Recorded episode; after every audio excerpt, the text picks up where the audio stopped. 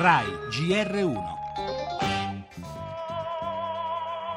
Noi abbiamo deciso di non mostrare le immagini di nostro figlio, però pensiamo che le persone del nostro governo che hanno deciso di inviare l'ambasciatore giù dovrebbero cercarsi di immaginare com'era ridotto il corpo di Giulio siamo indignati per come è stata svolta anche eh, la comunicazione che ci è stata fatta all'ultimo momento, praticamente a decisione già, già presa. Siamo pronti ad andare al Cairo, a noi interessa capire veramente perché. Perché e chi ha dato ok. Prendetelo, torturatelo e uccidetelo. E dolore che si aggiunge a dolore, quello di Claudio e Paola Regeni, pronti a lottare, pronti ad andare al Cairo, convinti che la verità su Giulio non sia troppo lontana.